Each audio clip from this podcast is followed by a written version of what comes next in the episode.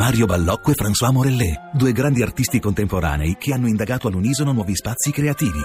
Sguardi paralleli, la nuova mostra di Fondazione Raghianti, a Lucca fino al 26 giugno. Info su www.fondazioneraghianti.it. Anche Pierluigi Battista cioè, fa, fa, un raffronto e rimarca stamattina la differenza rispetto ad anni in cui si andava massicciamente a votare, il problema non ce lo si poneva.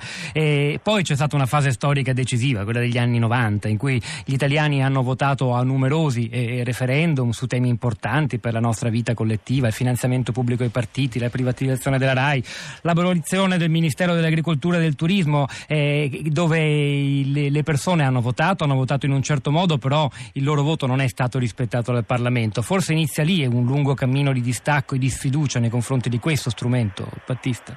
Beh sì, sono tante le ragioni. Una l'ha detta il professor Calise, le altre ragioni sono l'eccesso di referendum, nel senso che poi la banalizzazione ormai non ce lo ricordiamo nemmeno più, cioè ci ricordiamo divorzio, aborto, centrali nucleari, scala mobile di un'era geologica fa, ma non ci ricordiamo nemmeno quanti referendum sono stati proposti, abortiti eh, nel corso di questi anni. C'è questa ragione eh, e poi la, il fatto che siano stati disattesi i risultati, insomma, anche questo è un senso. Parlo, lei prima citava alcuni referendum, io citerei quello della responsabilità civile dei magistrati. Dopo, sull'onda del caso Tortora, ci fu un plebiscito a favore della responsabilità civile dei magistrati diciamo, la norma vorrebbe, la prassi vorrebbe che si legiferasse, visto che i referendum sono abrogativi, e quindi si legiferasse al posto dei, dei, delle norme abrogate a favore delle richieste referendarie, quello come è espresso il popolo invece è andato al contrario, quindi anche questo ha creato frustrazione.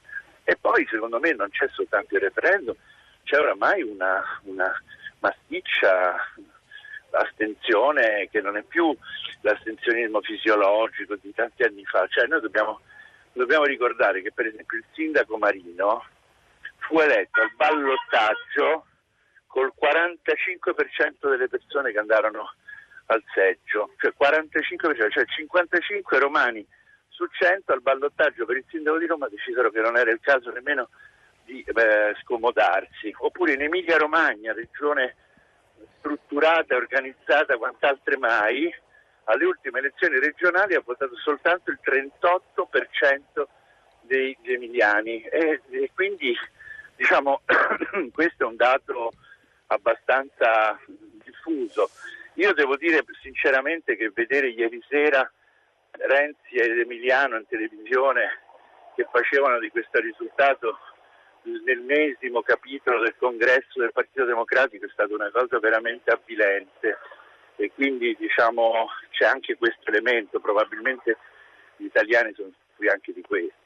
Battista, è vero anche che questo referendum si è diciamo, propagandato con parole d'ordine difficili e in alcuni casi anche fuorvianti. Lo stesso movimento Notriv si è raccolto dietro una parola, trivellare, che poi ci hanno spiegato i tecnici, non aveva molto senso per quanto riguarda questo quesito nello specifico. Non si trattava di dire sì o no a nuove trivellazioni, ma semplicemente me- a ripristinare un limite nell'utilizzo di giacimenti che sono già stati trivellati e perforati. Come a dire, se fosse stato formulato in maniera più, più palese, più chiara o ancora meglio, se per esempio il governo non avesse precedentemente recepito i temi eh, inerenti ad altri cinque, perché in realtà il fronte referendario secondo alcuni ha vinto, ha vinto quando il governo eh, l'anno scorso ha recepito molte indicazioni che venivano da quel fronte ambientalista e ha lasciato sul campo solo questa materia, l'ultima, quella su cui si è votato ieri. Se fosse stato più chiaro che era un referendum sul eh, poggiarci nel futuro sui, sui combustibili fossili oppure no, sul sul trivellare davvero oppure no, insomma materie più scottanti, più dirimenti, magari le cose sarebbero andate diversamente e oggi staremmo commentando dati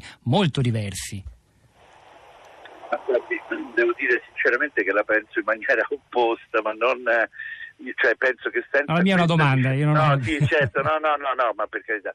No, perché penso che senza questa effervescenza politicista, senza questo, questa personalizzazione fortissima io credo che questo referendum, altro che il 32, probabilmente sarebbe andato a votare il 10%, cioè se fosse stata una cosa, eh, credo, eh, ho l'impressione, eh, io personalmente mi, mi, devo dirle con molta sincerità che eh, diciamo così, mi, mi, pongo di fronte a queste questioni con una certa umiltà, ma io che ne so, adesso sono diventati tutti ingegneri petroliferi, esperti di energie alternative, come tutti i commissari tecnici al bar, invece, invece appunto è così, eh, quindi la politica energetica italiana dipende da che cosa.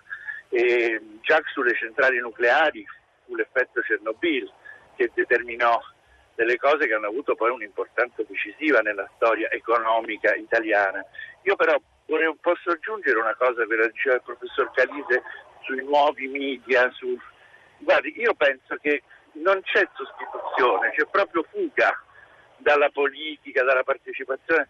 Non credo che i social network o, o addirittura i talk show, i talk show vivono, versano in una crisi drammatica oramai vanno, vedono i talk show un milione, un milione e mezzo di italiani, due milioni, quindi diciamo molto meno addirittura dei 16 milioni che sono andati a votare. I social network, su Twitter e così via, anche lì quante migliaia di persone sono mobilizzate? Migliaia intendo dire, cioè quanto la rete influisce eh, davvero sulle, sulle, scelte che si fanno su, su Facebook, su Twitter. A volte io ho la sensazione che sia un mondo parallelo a quello della realtà, quello, quello dei social network, cioè che sembra che, che, lì si svolga tutto, ma che in realtà la vita si svolge altrove, non so, eh, ogni tanto si aprono discussioni pazzesche su Twitter su delle trasmissioni che poi all'indomani si va a vedere che l'audience hanno avuto il 4, il 5%, invece c'è il silenzio assoluto su trasmissioni